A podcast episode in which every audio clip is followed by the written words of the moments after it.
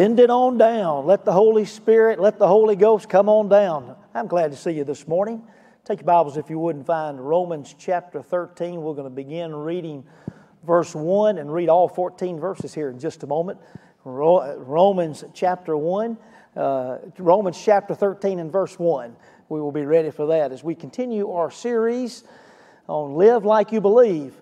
Now, let me say thank you. Appreciate you being here today. Appreciate you being here many days. We have uh, spent a lot of this year on and off. We haven't gone directly all the way through without a break, but we've been we spent lots of weeks in Romans, and I appreciate you coming along. I've learned lots, and uh, hope that you have. So we continue on. You know, we're kind of get it is October, so we're getting toward Thanksgiving and Christmas, and there'll be some other series and messages coming, and but uh, we got about uh, three more chapters that we're going to be looking at here in Romans that will help us, hopefully, to understand well, if we believe these things, then we ought to live like it, ought to make a difference in our life. And uh, appreciate Brother Jamie coming and sharing with us, one who uh, lives, works, and serves and worships here in Auburn and Lee County. Appreciate the difference they're making in Lee County as well as all over the world and Gideon Bibles. And you've mentioned three or four of our members who are part of the Gideon service. He mentioned, of course, that they meet here. I think they passed out over 7,000 Bibles, Auburn University, this past week. So we appreciate the work. If you've not already given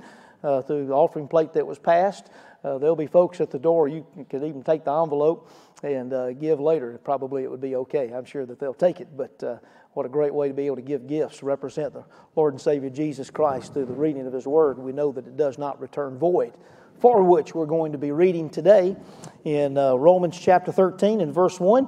This now is the Word of God. Would you stand in honor of the reading of God's Word if you're able? Let every person be subject to the governing authorities, for there is no authority except from God, and those that exist have been instituted by God. Therefore, whoever resists the authorities resist what God has appointed, and those who resist will incur judgment. For rulers are not a terror to good conduct, but to bad. Would you have no fear of the one who is in authority? Then do what is good. You'll receive his approval. For he is God's servant for your good. But if you do wrong, be afraid, for he does not bear the sword in vain. For he is the servant of God, an avenger who carries out God's wrath on the wrongdoer. Therefore, one must be in subjection, not only to avoid God's wrath, but also for the sake of conscience. For because of this, you also pay taxes, for the authorities or ministers of God, attending to this very thing. Pay to all what is owed to them, taxes to whom taxes are owed, revenue to whom revenue is owed, respect to whom respect is owed, honor to whom honor is owed. Owe one no one anything except to love each other. For the one who loves another has fulfilled the law, for the commandments you shall not commit adultery, you shall not murder, you shall not steal, you shall not covet in any other commandment are summed up in this word you shall love your neighbor as yourself. Love does no wrong to a neighbor, therefore, love is the fulfilling of the law. Besides this, you know the time and the hour has come to you to wake from sleep, for salvation is nearer to us now than when we first believed. The night is far gone, the day is at hand. So then, let us cast off the works of darkness and put on the armor of light. Let us walk properly as in the daytime, not in orgies or drunkenness, not in sexual immorality, in sensuality, not in quarreling and jealousy. But put on the Lord Jesus Christ and make no provision for the flesh to gratify its desires. May the Lord bless the reading of His holy word, and you may be seated.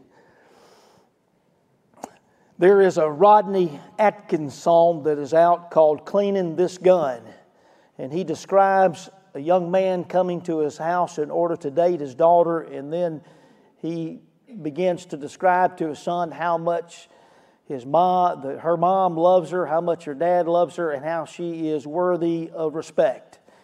And then, in case that's not enough, he goes on to say, he says, Now you all go out now and have some fun. Said, I'll be here all night, be here when you get back home, still cleaning this gun. Now, he goes on to say nobody's going to get hurt, but man, it works. Kind of reminding us that some people need a little more incentive. We're going to have uh, this maybe simple yet profound duty today to be able to look at God's Word and be able to discover, particularly from what Paul says in Romans chapter 13, why it is we do what we do as believers in the Lord Jesus Christ. What it is that we need to be doing. And when we find out what the greatest incentive is, we're likely to keep fighting the good fight, to continue to do what it is that we need to do, and continue to represent Jesus Christ well as we look at why we should do the right thing. Romans chapter 13 is a verses, particularly the first part of this chapter, the first half of this chapter, is often used in God and country services. In other words, when it talks about authority, we're going to talk about some of that, and hopefully it will help us to be able to come. And In fact, we've used these verses before, and usually the service before, maybe July 4th, we talked about God and country. But we're going to begin with the most basic reason of why we are good, the most basic reason of why we do it, what it is what we do and we discover the best reason, the right thing to do and serve God, and the greatest incentive, incentive so that we might be ready in season and out of season to serve Jesus. Paul tells us, Romans chapter 13, some people are good out of fear. Some people are good out of fear. Some people have the incentive of fear of punishment. Whether it is that they fear God's wrath, they fear the wrath of the government, maybe they fear what a parent might do to them or anyone who might be in authority. First part of Romans 13 about being a good citizen in the country in which you live and submitting to the government, the authority of that government. Let me remind you again, verse 3 that we read just a moment ago. and You even have a blank to fill in there. For rulers are not a terror to good conduct, but to bad. Would you have no fear of the one who is in authority? Then do what is good, and you will receive his approval as Christians, we have even a greater obligation to obey the law of the land. That is, that we have, that is, as long as it's not against God's law. Now, many Christians, and sometimes I've probably even said it too, we talk about having a dual citizenship. We have a citizenship in heaven, and sometimes we say we have a citizenship on this earth. But I no longer say it that way anymore because sometimes I think that probably is our problem, is that we may try to be citizens of both places, and we try to give maybe dual authority to each. When we need to understand there is only one ultimate authority that we are to follow, and we'll discover even that more as we talk about this particular passage. But I do believe that we make better citizens of the United States, better citizens of the country in which we live when we give ultimate authority to our Lord and Savior Jesus Christ. At the most, we're to realize that we have a permanent citizenship of our of uh, in heaven while having a temporary citizenship on earth and the more reason to be the best example under whatever government or authority we're living under today now many people if they obey the law of the land or they obey the government it's because they fear the punishment that government might inflict and some people fear god's punishment it's the most basic reason or bottom level reason for a person to obey the law or any authority, even God's authority. The rise in crime is sometimes related to the lack of fear of punishment by a general public. Now, we're going to see other incentives besides the fear of punishment this morning, but Paul first tells us that to disobey the government is to disobey God. Now, some of the claims, let's just be real honest about it, some of the claims of Romans chapter 13 might be hard to swallow when you consider the corruption of governments over the centuries and in various parts of the world. The Bible says that no authority, though on earth, exists unless God has not only allowed it, but He has established it. God appoints all governments, they're divine appointments. To resist, to be disobedient to the present government, is to resist the ordinance of God. That seems pretty incredible, doesn't it? I mean, there's some, been some very corrupt governments in history. Maybe what Paul means here is generally speaking, most of the time, government authority is granted by God. Surely not every single ruler, king, or president. No, that's not what the scripture says. Every government. No government, no one in authority, no leader is comes to power unless it is appointed and thus it is approved by God. And yes, sometimes people can choose the wrong leader, but God's authority and purposes remain steadfast. God's power is greater than any government or leader. It's his sovereign power really that great? Well, I want you to consider a ruler by the name of Octavian. Have you heard this name before? He began his rule at an early age with one goal it was to conquer the world. He eliminated any rival or any opponent or any ruler that got in his way. He ruled people that did not want to be ruled by him. He became the most, if not one of the most, oppressive rulers ever in history. And at one time, he ruled all of the known world, from England to Asia to Africa. He could lift his finger and the world would go scrambling. And one day he did. Now, he had the greatest military force in history up to that time, a half million soldiers at his beck and call. But his military took money. So, one day he decided to take a census of his kingdom in order to get taxes and sent everyone to their own home in order that they might be counted and that they might be taxed. You know him by another name because one day he changed his name to Caesar Augustus, which means the uh, it means the majestic one. We read about him every Christmas. Luke chapter 2 and verse 1 says, It came to pass in those days that there went out a decree from Caesar Augustus that all the world would be taxed. In an obscure village in Nazareth, there was a poverty stricken couple and she pregnant. And they had no choice but to make the dangerous journey from Nazareth to the small town of Bethlehem. Now, who was it that sent Mary and Joseph to Bethlehem, this city that had been talked about by an ancient prophet by the name of Micah, to where the Messiah would be born. Caesar would say that it was him. Bible says otherwise. Caesar also thought his kingdom was so strong that it would never fall and Rome would rule the world forever.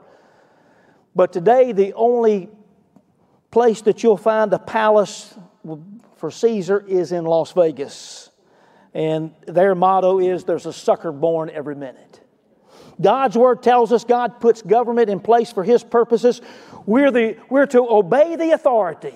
The only exception when obedience to civil authority requires disobedience to God's word. The holy fear of God must be greater than the fear of government. The Apostle Paul, imagine this, it was not long after this, of course, that Caesar Augustus did this very thing, but now he's under another Caesar, maybe worse than the first, or worse than the other, known as Bloody Nero.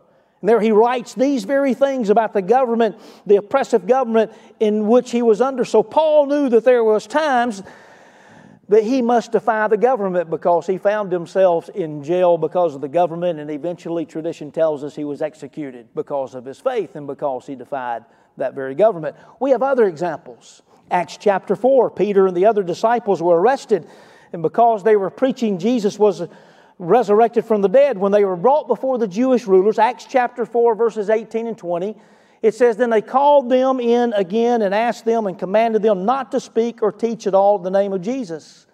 But Peter and John replied, Judge yourselves whether it's right in God's sight to obey you rather than God. For we cannot help speaking about what we have seen and heard. Then they were threatened and released. Then the very next chapter, Acts chapter 5, verses 28 and 29, they're thrown in prison, this time before the council. The council says in verse 28 We gave you strict orders not to teach in this name. He said, Yet you have filled Jerusalem with your teachings and are determined to make us guilty of this man's blood. And Peter and the other disciples replied, We must obey God rather than men. How many people do what's right? By the law for fear of punishment. The punishment from a government, though it can be corrupted, is authorized by God. And we as individuals are not instruments of God's wrath, but we're told in this passage that sometimes governments can be called the avenger. We're not called to be the avenger, but sometimes governments can be. Even being a good citizen is a test of living by faith. Even being a good citizen is a test of living by faith. When God permits people to be in power, they may be weak, they may be strong, they may be good, they may be evil, they may be Christian, they may be lost. But God permits all governments to rule because He has a purpose to fulfill, and He's able to fulfill His purpose even though there's misrule. Now, that does not mean that we, doesn't matter who we vote for, does not mean that we should not be involved in government, local, state, and federal. In fact, we need to be involved we have a greater obligation because we understand that God has a plan, His purpose, and His ways is moving forward toward that plan. And we have a greater obligation as Christians and as a general rule under most governments in history. If we do not want to fear the government, do what's right and what is good and obey the law. But doing what is right out of fear is one of the most basic reasons to do good. Paul gives us another reason to, good, to do good. Some people are good because of conscience. They want to have a clear conscience. Paul speaks to that very thing in verse 5. Romans chapter 13 and verse 5 says this Therefore, it's necessary to submit to the authorities, not only because of possible punishment, not only because of fear, but also because of conscience. So if you want to move to the next level, you want to move from doing the right thing out of fear to moving to want to do the right thing because of conscience. It, it would be the same thing as saying that you want to do what is right because it's your duty. You feel it's the right thing to do, it's your duty as believers, it's the right thing. Christian or not, we all have a conscience, sometimes called the observer within. As Christians, our conscience is enlightened by the Holy Spirit. We want to do the right thing so that we might have peace of mind and heart. And yes, so that we might not have a guilty conscience. I thought it interesting that the very next phrase after verse 5, found in verse 6, it says, This is the reason that you pay taxes, so that you might have a clear conscience. Now, when I think of having a clear conscience, I think of being at peace. But it's just us talking here. Can I tell you that on April 15th, on tax day, if that's the day that I write my check or find out how much, this year I did it October 15th because they changed all the paperwork and it took me more time. But had but on those days, probably the last thing I'm feeling is peace. Maybe I'm feeling other things that are going on at that time, but it's the last thing that I'm usually feeling. But then I remind myself, well, if I didn't have any money, I guess I wouldn't have to pay taxes. Uh, and I remember what Jesus said render unto Caesar what is Caesar's. And Paul echoes this very thing when he says, pay to all what is owed in verse 7, including taxes. But I'm also reminded what else did Jesus say? Render or give unto God what is God's, and everything belongs to Him. I, I discovered a very valuable lesson, I think, when I was younger. I remember being in a junior high Sunday school class when I was a younger teenager, and man was teaching that class, very respected in the church. And he told us one day, he said, Everybody, he talking about taxes. Maybe we're talking about this very passage in Romans 13, and he said, Everybody cheats on their taxes, on their income taxes. I guess he thought maybe us young men needed to wise up to the ways of the world. It so astonished me that I asked him, I said, Do you cheat on your taxes? He said, Sure, everybody does. Well, later that day or later that week, I had a talk with my dad to ask him about what I learned in Sunday school. And I learned two lessons. The first one is this not everybody's doing it. I mean, not everybody is doing wrong. And the second lesson is even if everybody else is doing it, that's not a good reason to do it too. Sometimes you do things simply because it's the right thing to do. As God's children, with the help of the Holy Spirit, we realize disobedience and disrespect for the government is wrong, whether or not those sins are punished. We also discover that obedience and respect for the government is right, whether we personally benefit or whether we even always agree or not. The U.S. government and the IRS, they have what used to be called the Conscience Fund. I think they call it something else now. This is a fund that the government takes in of people who have sent in extra money because they have a guilty conscience or because they've cheated on their taxes. One time, someone wrote, sent in a check into the government. Check was about for $500, and the note went something like this He said, I cannot sleep at night. I have cheated on my taxes. Here is a check for $500. If I still cannot sleep, I will send the rest that I owe. the government can only play the role of the parent of a young child. A young child that is being watched by the parent or under the parent's supervision, the child is good because the child does not want to get punished. At the very best, perhaps the child wants to please the parent, and they're always good, or maybe you won't, in, as long as they're in front of the parent. But when they come outside the eyes or the watch care of the parent, then there's really the true test. Will the child do what is good and what is right? Paul's plea is to grow up. If we understand the reason that we do what we do and have the right incentive to do the right thing, we're more likely to remain in the will of God and be faithful and not fall away. I feel, in a sense, in this pulpit, the freedom to be able to say whatever needs to be said. If we need to step on toes, that's okay. If we need to get in your face, it is all right. But I choose instead for the Scripture to be able to speak for itself and the Holy Spirit to do His work. It, in other words, I, it is not our way, not my way. I don't hear it in our Bible studies that it is our choice to make you feel guilty about all the things that you're not doing right so that you might straighten up and fly right. Because while that's a good reason, perhaps, we need to do, we understand we have a conscience and the Holy Spirit is at work in our conscience. There's even a better reason for us to be able to do what it is that we need to do. Romans 8 1 says, that we just talked about Romans 8 just a few weeks ago. Therefore, there is no condemnation for those who are in Christ Jesus. If you were to be convicted, it's be from the Holy Spirit by the way of God's Word, and not because I or anyone else has convicted you or made you feel guilty. And if you are to continue to serve Him, it will be out of, not out of fear, it'll be not out of a sense of guilt, or even simply because so you'll have a clear conscience because that kind of service does not last. We have evidence of that all the time of people who falling out of service, falling out of serving, and sometimes falling out of church. The right incentive to be good will cause you to remain faithful. So, if we're to keep doing the right, good, and godly thing, it will be because of the best incentive, which is mentioned here, and we read it a moment ago. Jesus calls you to be good because of love. Jesus calls you to be good because of love. Verse 8, we read, Oh, no one anything except to love each other, for one who loves another has fulfilled the law. Later, Paul will call this the law of Christ. More than once, it's mentioned in the New Testament, which is also referred to as the law of love. Well, what is the law of Christ? It is to live by loving God and loving others. We love and serve Jesus because He first loved us. His love is our best incentive to love others. To live no one, owing no one anything but love is to live beyond reproach in every area of life, including how we handle money. Zacchaeus illustrates this this insecure, dishonest tax collector.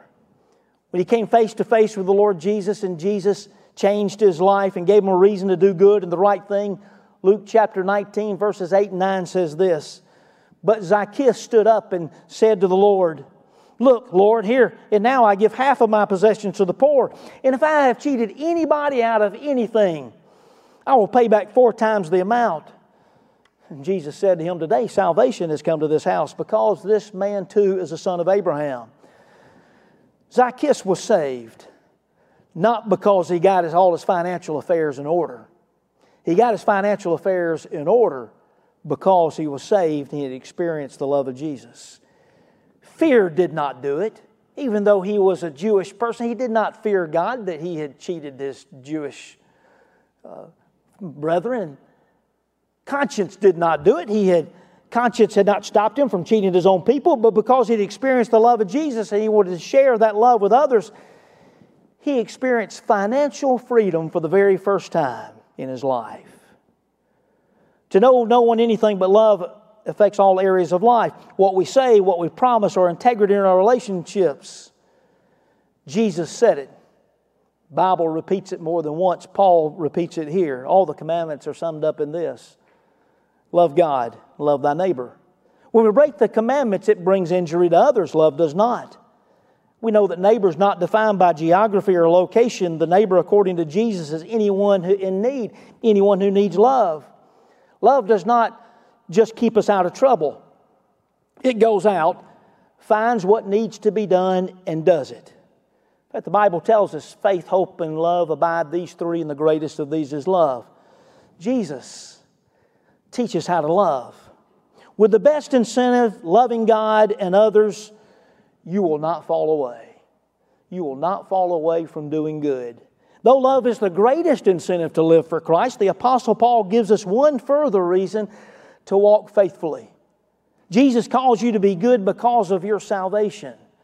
Be good because of your salvation, not to earn your salvation. No, Jesus has already paid the price on the cross for us. But because of your salvation And particularly, Paul says, because your salvation is at hand. Read again, verse 11. Besides this, you know the time that the hour has come for you to wake from sleep. For salvation is nearer to us now than we, when we first believed. We know that salvation is something, if you're a believer in the Lord Jesus, it's happened to us. We've experienced salvation the moment that we became believers in the Lord Jesus Christ. We continue to walk in that salvation. Here, Paul particularly refers to the part of salvation that we will experience fully in the future when Jesus Christ will return and we will, when we will be with Jesus. We, we often look back and say, because we are saved, that should give us incentive to live for Jesus and serve God. And it should. Romans 13 says, Look to the salvation that will take place in the future. And every generation since the Apostle Paul has looked with anticipation for the return of Christ. He reminds us that He is returning, that we should be ready for His return and working diligently until that day. When will that day be? Without being too trite, we know it's closer now than it's ever been. It's exactly what Paul said. He said in verse 11 salvation is nearer to us than when we first believed. Jesus and his coming is to be preached and taught. If we believe in the return, then every day we ought to be found faithful. We read verse 12 a moment ago. It says, The night is nearly over, the day is almost here, so let us put aside the deeds of darkness and put on the armor of light. Now, night is a re- reference to this present time, and the day to the time that Jesus will return. We're living in the period of darkness. Jesus is shining his light, though, in us and through us in this dark world, but there will be a day that He's coming which Jesus will return. And verse 12 particularly tells us that will be day that will be coming. We have these curious verse in Amos chapter 5 and verse 18 to where it says, Woe to you who long for the day of the Lord. Why do you hope for the day of the Lord? That day will be darkness not light. Well, it's a curious thing we find in the Old Testament. Amos is writing to a disobedient people, a people who are not following God. So the difference on whether that day of the Lord, when Christ returns, whether it be a day of day or it'll be a time of day or a time of night, will be on your relationship with the Lord. If you're a child of God or not. If we know that Jesus is our Lord and Savior, it's a day to look forward to. If you do not know Jesus, it is a day to dread. So the message to the unbeliever is that Jesus is returning and your days are numbered. Put your spiritual affairs in order and give your life to Christ. Today, if you're here in this place and if you don't know Christ as your Lord and Savior, if you don't know for sure that the day when Christ returns or the day that this life is over, that it will be a grand day for you, then we encourage you today to give your heart and life to Jesus. Don't leave this place wondering whether that will be a good day or not. You have opportunity, even at the end of this service, to be able to come and say, I want Christ as my Lord and Savior, and I want to invite Him in. The message to the believer is Jesus is coming again. One day we will meet Him face to face. Be found faithful. Love and salvation, looking forward to the return of Christ, should be our greatest incentives to live different than the rest. The young, the new believers, immature believers, need you as an example. And the lost world needs another choice, a different kind of life. So put aside, Paul says, these deeds of darkness. And just to give you a summary drunkenness, sexual immorality, divisions, and jealousy are some of the things that Paul mentioned that we need to put aside. Drunkenness, sexual immorality, divisions, and jealousy. These may be attributes of a desperate reality TV show, but these are not to be the things that are characteristics of the believer's and the Christian's life. Put these aside so that we might be able to put on the armor of light. What is the armor of light? Well, speaking of darkness and night, someone was murdered in our neighborhood this past Thursday night, or at least that's when the body was found. I'll spare you all the details and all the gossip. Just encourage you perhaps to pray for that family. It's not something that certainly happens every day in places in which we live. And as you might imagine, there were a lot of ambulances and cop cars that night, and lots being said and asked on social media. And well, my goodness, I'm as curious as the next guy. I suddenly thought, let's grab that leash. The dog sure needs a walk. Probably saw more people walking their dogs that night than ever before. But our neighborhood is a place in which people do a lot of walking. And walked up to a group of neighbors that were standing near the scene, said good evening. And without asking or saying a word, they gave me the information, I guess, or all that they had. They said someone had died but not of natural causes. Then one lady looked over at me and she said, Do you live in this neighborhood? My first thought was, Well, lady, I've seen you at the pool. But I didn't say that. But I imagine on a dark October night under a street light, she might not recognize me, or at least, and I was fully clothed at the time. But this out of the ordinary event, at least out of the ordinary for our neighborhood, has brought great conviction to me. I speak to my neighbors, know some, call some of them by name.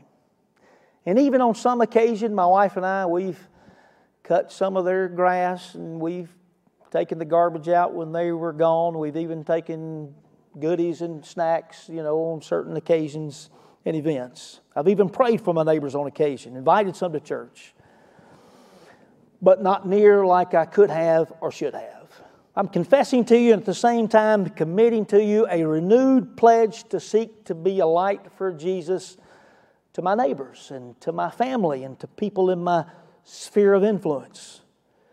Will, will you join me in this? Not because of the wrath of God or because they're going to be judged, not because so that we might be able to have a clear conscience, but because the love of Jesus overflows in us to be lavished on others, deserving of it or not and also because of salvation, both of our own and those who need salvation. What does it mean to put on the armor of light, as Paul talked about here? It means to put on Jesus. We put on Jesus. Make Christ the focal point of all that you do. And once you discover the real reason of why be good, you cannot help to continue to be good for Christ's sake. Let's bow together. Father, we thank you so much for the passage we've read today. We thank you for the words that we've been able to sing and praise. Prayers have been lifted. We know that you're in this place, that you wait each morning to meet with us individually and even when we come together as a group, and we thank you for that. Thank you for what the Lord Jesus Christ has done for us. Thank you for the love that you have bestowed upon us. May it overflow to others. Thank you for the salvation that you give to us and the salvation that we will experience fully one day. May these be greatest incentives that we might do what is good and what is right and pleasing in your sight and do what is best according to your will. May it be exemplified in our church, may it be exemplified in each of our hearts. We pray today, Father, if there's one who does not know you as Lord and Savior, they do not look forward to that day of the Lord, cannot say for sure that it will be a bright and shining day. And Father, day may be the day of salvation for them. We pray, Father, for any who are conflicted over their salvation. Know that they're lost, but they'll come to know Christ. Give us incentive to share with others as well. Lift these prayers up in the precious name of Christ. Amen.